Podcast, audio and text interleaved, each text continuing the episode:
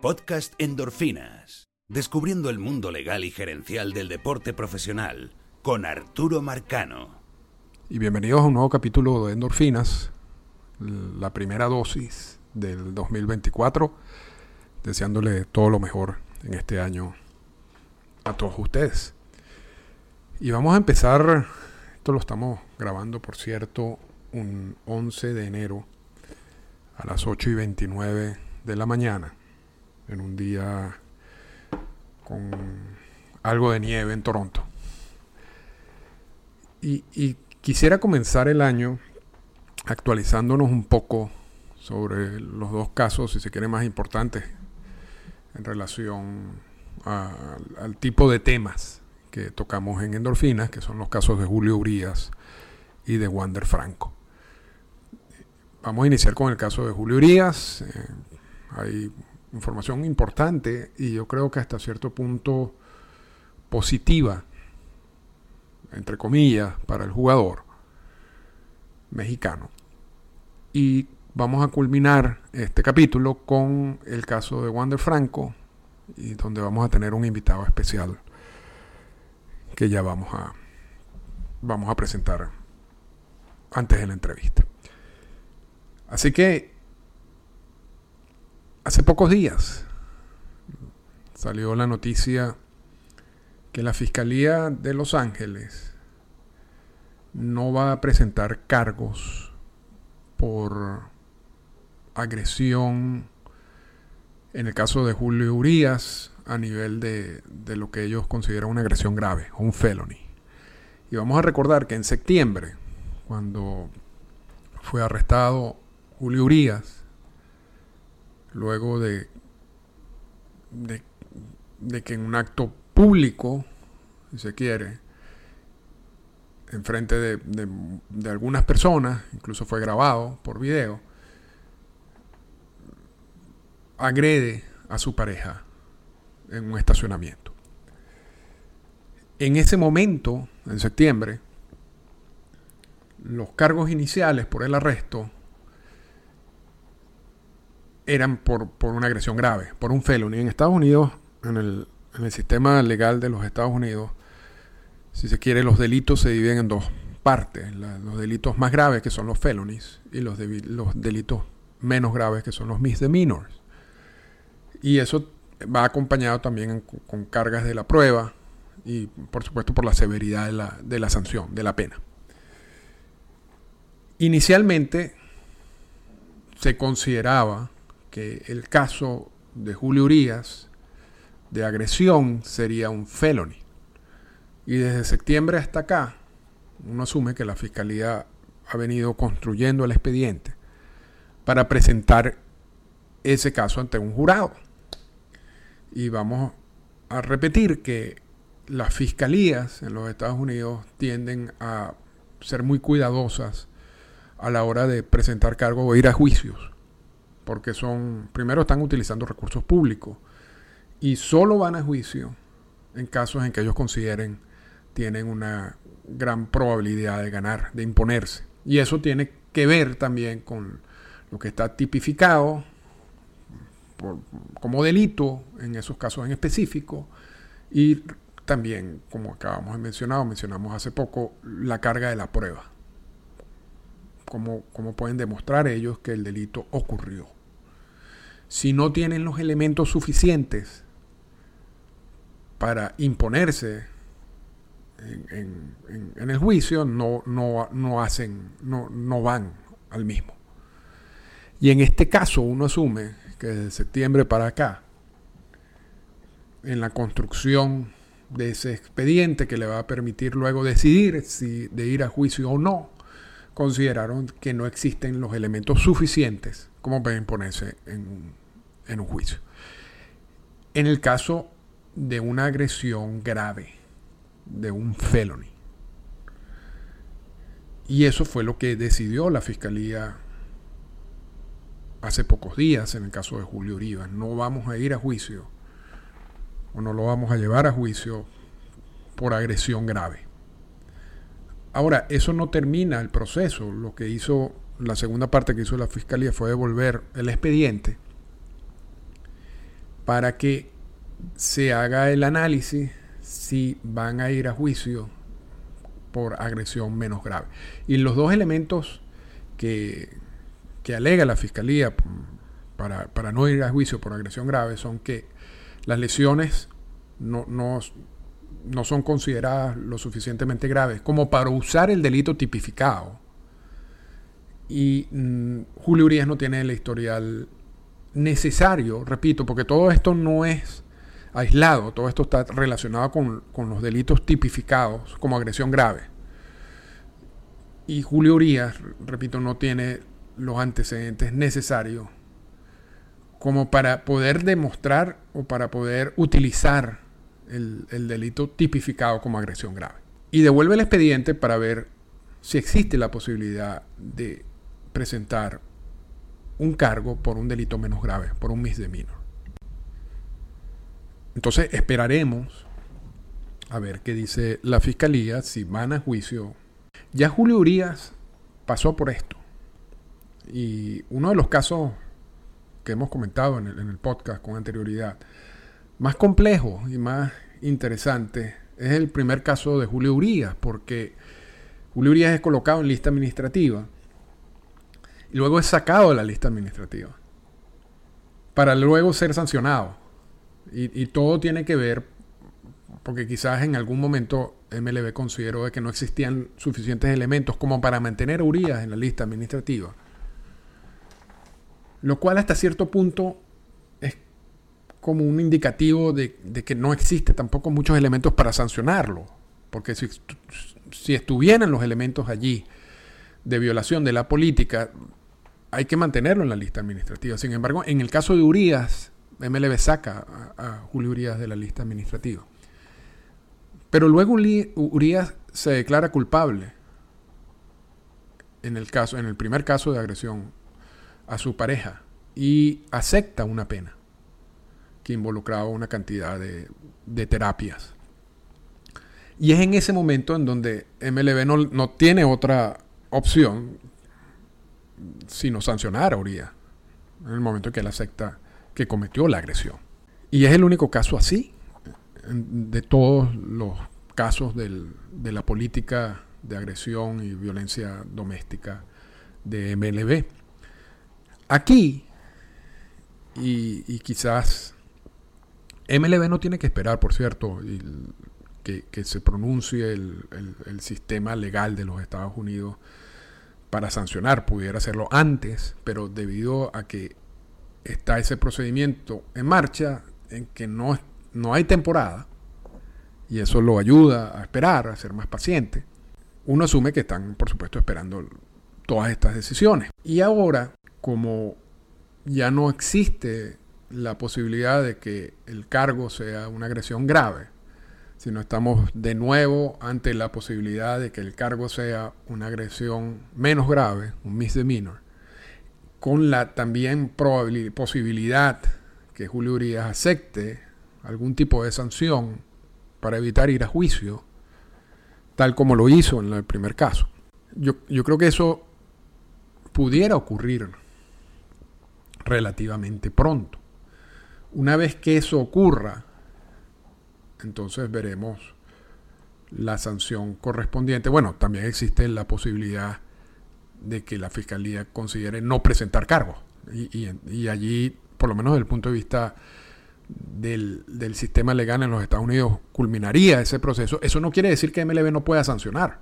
Si MLB considera que existen elementos de acuerdo con la política para sancionarlo, lo hará. Ahora, vamos, yo creo que están esperando a, que culmine ese proceso, ya sea que la fiscalía no presente cargo o ya sea porque eh, Julio Urias acepte una sanción para evitar el juicio o ya sea ir a juicio.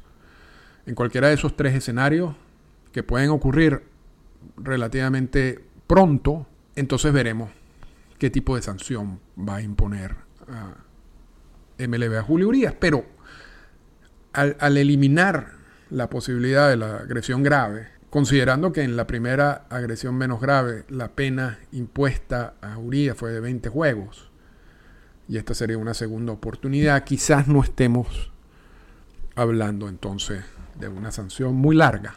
Y eso pudiera abrirle la posibilidad a Urias de conseguir un contrato en grandes ligas. Pudiera. Ya hemos visto casos anteriores en que independientemente de la agresión, independientemente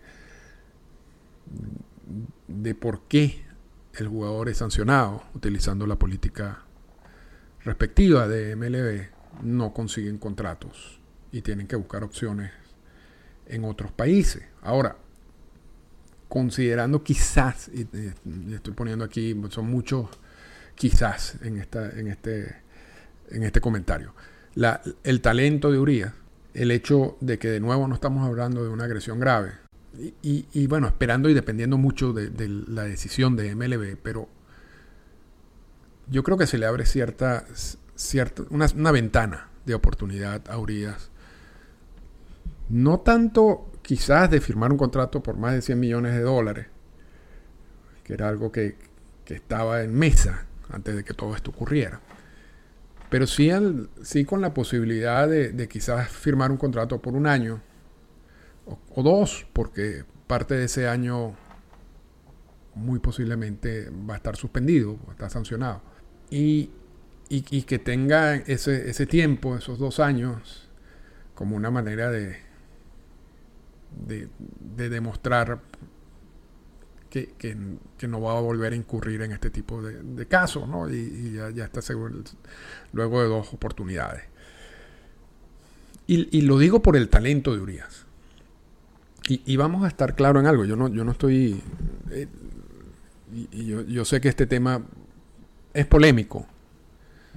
Y, lo he analizado con anterioridad, pero en estos casos, y entendiendo, entendiendo claramente la gravedad de los casos de agresión, de violencia doméstica. Estos casos son un poco distintos a otros casos de violación de otras políticas, en donde luego de la violación de la política, los jugadores son sancionados, cumplen la sanción y regresan. Y eso incluye los casos de dopaje. En, en la política de, agresión sexual, violencia doméstica y abuso de menores. Son varios ya, no todos, pero son varios los casos en que el jugador cumple la sanción y luego no consigue contrato. Y muchos dirán que eso está bien, otros dirán, bueno, ya cumplió la pena, merece otra oportunidad. Y el béisbol, por cierto, en, en estos temas fue uno de los que reaccionó más tarde, pero también ha sido uno de los que ha sido más agresivos a la hora de sancionar también los equipos han sido muy cuidadosos a la hora de ofrecer contratos a jugadores que tienen estos, este tipo de problemas. Pero el béisbol es distinto a las otras ligas. Uno, uno no ve casos como este en la NFL y en la NBA. De hecho, todo lo contrario. La NFL y la NBA están... Hay muchos casos de violencia doméstica de jugadores que están activos y jugadores incluso que están en, plenos procesos legales. Y mm, hay, uno del Von Miller, jugador de Buffalo en la NFL, quien luego de agredir, supuestamente agredir a su esposa que está embarazada, un día de una semana, el fin de semana estaba jugando con Buffalo. Eso no hubiera ocurrido en MLB. Y en la NBA se dan otros casos parecidos de, jugadores que han pasado, que han incurrido en casos de violencia doméstica, de agresión a sus parejas, y no son sancionados o cumplen unas sanciones, en algunos casos muy cortas, en algunos casos más largas, pero terminan siempre regresando. En MLB, este tipo de violación a esta, política en específica muchas veces culmina con las carreras de los jugadores. Y también depende del jugador, yo creo. Porque por, supuesto está Harold Chapman, quien ha seguido jugando luego de, ser uno de los primeros imputados por, por violar la política. Y yo siento que estos acontecimientos, en el caso de Urias, lo van a ayudar a conseguir un nuevo contrato mi primer, cuando todo esto salió al público en septiembre, por lo que se manejaba en ese momento y por la posibilidad de que, fuera una agresión sexual, una agresión física grave, quizás las puertas sí se, le, se le cerraban al mexicano. Ahora, con la fiscalía tomando otra posición, viendo lo que ya pasó con Urias con anterioridad en un caso relativamente, en su primer caso, que ahora es parecido al, segundo, yo siento que, que sí va, va, a tener esa oportunidad. Vamos a ver qué pasa. Todavía, todavía faltan algunos acontecimientos y, de eso dependerá mucho todo ese tipo de decisión. Lo único es que, pero, pero eso también no es solamente en el caso de Urias, porque hay una gran cantidad de lanzadores y una gran cantidad de jugadores, agentes libres que todavía no han firmado. Y eso incluye a Julio Urias. Así que no sé si, este retraso en, el caso de él, a la hora de, de la posibilidad de ser sancionado, lo ha afectado o no, porque está en una misma lista con muchos otros jugadores que no han firmado en este momento, de la en este momento del año. Si existe una resolución de su caso pronto y también viene acompañado con la respectiva sanción que viene, o sea, Julio Urias va a ser sancionado por MLB de todas, todas. Yo creo que eso va a abrir el panorama para que algún equipo lo firme. Y ya veremos si eso ocurre o no. Como segundo, eh, como segundo caso que vamos a analizar en el día de hoy, tengo a un invitado de lujo, Francisco Lapuble, un abogado dominicano, trotador, buen amigo, vive aquí, conferencista, profesor de Derecho, vive aquí en Toronto y ha sido desde hace mucho tiempo analista de todos estos también, de estos temas legales relacionados con el mundo del deporte. Y tengo el honor, por supuesto, de, de contar con su presencia para hablar del caso de Wander Franco, que a diferencia del caso de Julio Uría, sí es más complicado. Y está tomando unos matices serios desde el principio, ha venido, yo creo que ha empeorado la situación de, Franco.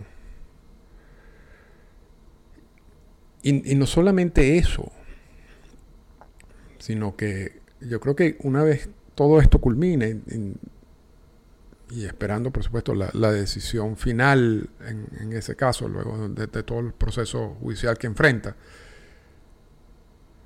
y yo creo que posiblemente antes de eso, el caso de Franco podría ser uno de esos extraño, sino único caso en que un equipo pudiera anular el resto de un contrato de más de 100, en estos momentos debe más de 170 millones de dólares.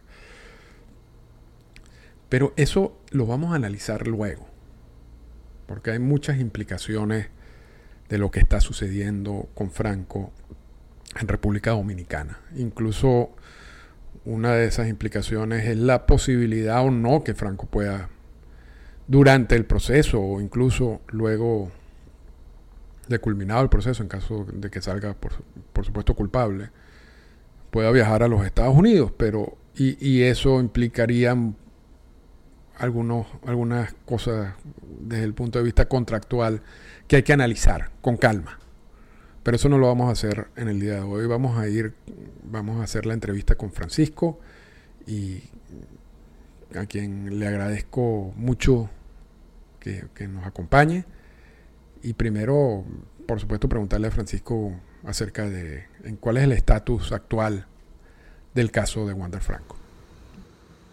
Hola Arturo, un gustazo y un honor para mí acompañarte en este episodio de un podcast que como ya muchas veces he manifestado, soy seguidor, soy parte de esa legión de oyentes, amantes del béisbol, que estamos atentos a todos los trabajos que produces a través de endorfinas. Wander Franco. Wander Franco está bajo investigación de las autoridades dominicanas por alegadamente haber sostenido relaciones de índole sexual con una joven menor de edad, algo que en nuestro país, como en eh, muchas partes del mundo, es considerado y sancionado como delito. Además de Wander, en el mismo proceso está siendo investigada la madre de la menor de edad porque los hechos eh, por los cuales se le imputan fueron eh, llevados a cabo bajo los esquemas de explotación sexual comercial con el agravante de ser una menor de edad y también por el tema de lavado de activos. Antes que entremos a analizar los cargos en sí, porque ha habido bastante información al respecto y quizás confusa, le creo haber leído en la prensa que Wander Franco a días antes de esa audiencia eh, despidió a todo su grupo de abogados y contrató uno nuevo. Que, confírmame si eso es así y cuál es tu lectura de, ese movimiento de Wander Franco a última hora que parece un poco como no, fácil de explicar. Mira, Turo, si hay algo que este proceso puede reflejar es la falta de asesoría que está teniendo el pelotero. Desde el ámbito legal, desde el ámbito también de relaciones públicas. El cambio de eh, abogados o de representantes legales es algo que se da, me parece, por eh, la situación de cómo el expediente se ha tornado en eh, contra del mismo pelotero, de que no es lo mismo que me llame el Ministerio Público a una entrevista, a ya estar eh, presentando eh, pruebas y ya eh, formalizando procedimientos a través de querellas. Creo que ese matiz hace que la cosa esté tomando caracteres procesales más serios, por no decirte que ser acusado de lo que se le acusa no sea serio, es serio, grave y totalmente repudiable. Entonces yo creo que eh, por ahí va más o menos el asunto.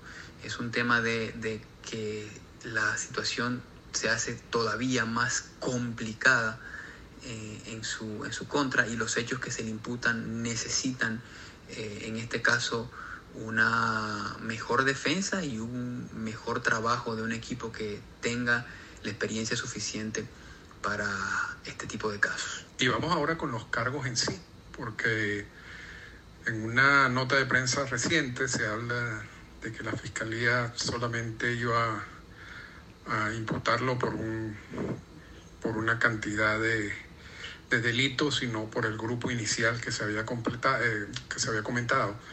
Y me gustaría que nos hablaras primero de, de esa noticia y después de la gravedad de los cargos en sí, porque yo creo que todo eso después lo vamos a unir con las consecuencias que va a tener Wander Franco luego de, que, de que todo este proceso culmine. Mira, lamentablemente hay mucha desinformación desde el comienzo incluso de las investigaciones y eso es producto del desconocimiento que se tiene en los procesos judiciales y también por el perfil de quien se está investigando a través de un comunicado de prensa a las autoridades de la República Dominicana, es decir, el Ministerio Público y también la unidad especializada en ah, antilavados, eh, confirmaron la información de que la investigación contra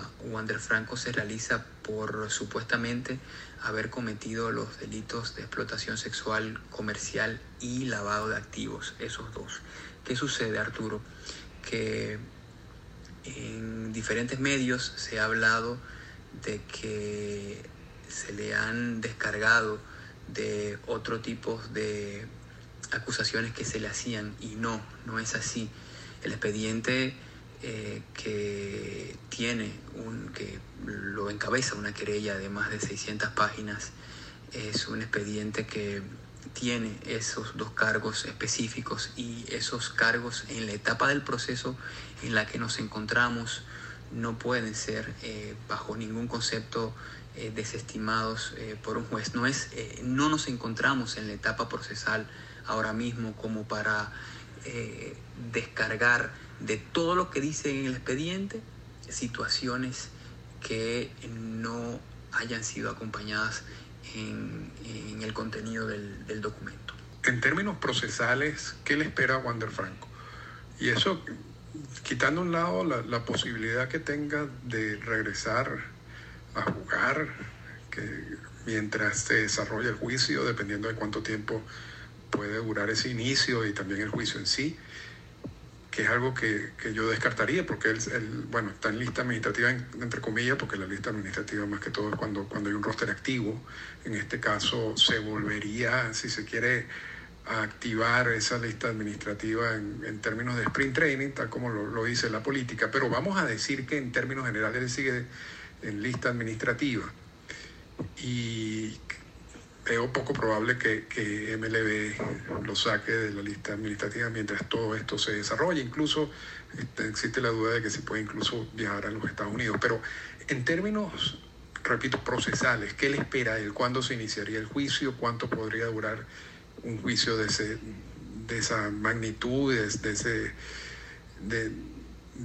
tomando en cuenta los cargos que enfrenta. Eh, háblanos un poco sobre ese punto, Francisco. Para responder a esta pregunta tenemos necesariamente que hablar un poco del cómo se desarrolla el proceso penal en República Dominicana, que está concebido sobre las bases del proceso penal acusatorio, un modelo garantista donde se preserva la inocencia en todo momento del imputado hasta que se demuestre lo contrario. Wander Franco el pasado 5 de enero fue presentado ante el juez de la instrucción, una etapa judicial donde el Ministerio Público está obligado a establecer frente a ese juez y en un contradictorio cuáles son los méritos eh, que tiene eh, el expediente para que el proceso pueda llevarse a cabo. Está obligado también a presentar las pruebas que ha logrado conseguir hasta el momento en la investigación. Y eh, también solicitar que sean impuestas una serie de medidas de coerción que son eh, medidas que eh, el Código Procesal Penal de la República Dominicana establece para tratar de preservar toda la integridad del proceso que todavía sigue en etapa de investigación, lo que el Código Procesal Penal habla como procedimiento preparatorio. Ahí estamos. Entonces, en esa audiencia, el pasado 5 de enero, el juez de la instrucción ordenó, impuso en contra de Wander Franco dos medidas de coerción. Presentación periódica durante seis meses. ¿Y qué significa esto? Bueno, que Wander Franco, un día específico al mes, va a tener que presentarse ante las autoridades durante los seis meses, es decir, seis veces va a tener que en los próximos seis meses eh, presentarse a las autoridades. Y además una eh, garantía económica, una fianza de 2 millones de pesos, que más o menos eh, son redondeados 35 mil dólares.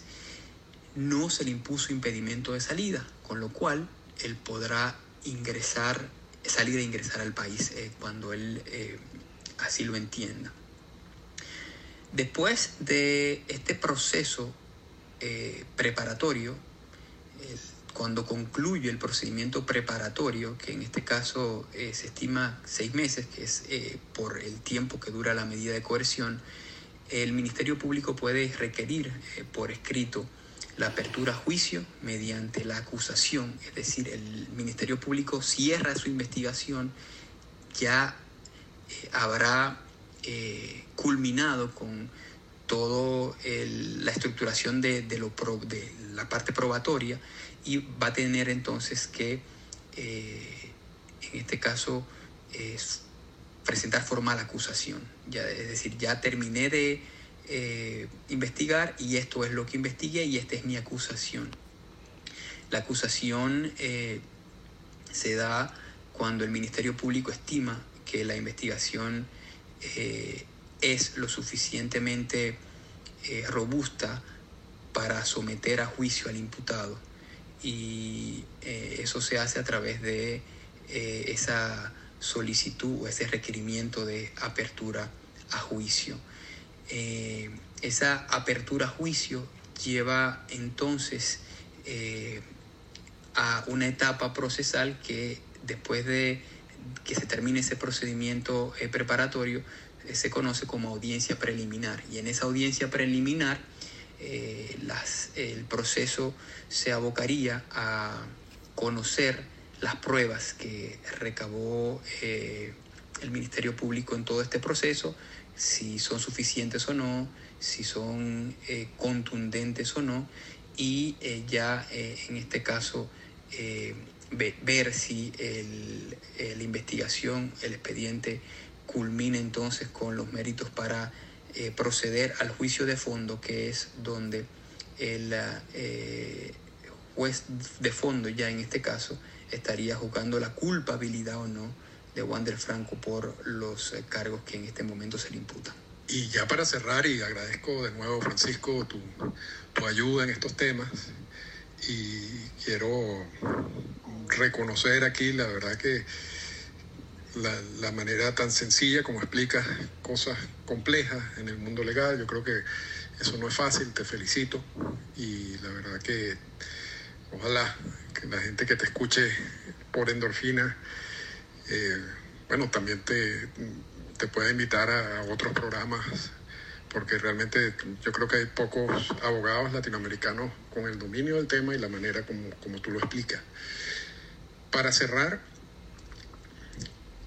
¿qué, qué penas estamos, se, se, consideran para los delitos que hasta ahora enfrenta o los cargos eh, de Wander Franco? En términos, en términos generales, para, para que la gente entienda y, y, sabiendo, por supuesto, que existe la posibilidad de que salga inocente de todo el proceso. Gracias a ti, Arturo. Tú sabes que estos son temas que trabajamos con una pasión especial por tratarse de cuestiones que tienen que ver también con el mundo del deporte y te hago una confesión pública y se la hago también a los oyentes. Estaba esperando el momento de la invitación desde hace mucho tiempo, así que esta charla, este compartir, eh, me ha hecho de verdad que muy feliz. Mira, eh, Wander Franco eh, está ahora mismo enfrentando cargos cuyas eh, condenas llevan o podrían llevar a sentencias de 30, 10 y 20 años de prisión. En la República Dominicana hay que aclararle a tu audiencia fuera de la isla que no existe el cúmulo de penas como sucede en Estados Unidos, por ejemplo, donde se suman todas las condenas y se termina entonces imponiendo ese total. No, en República Dominicana cuando se dan eh, casos como, como estos y se retienen diferentes cargos, eh, la responsabilidad penal eh, se concluye con una condena por el cargo más alto o la condena más alta. Así que estaremos esperando, estaremos atentos.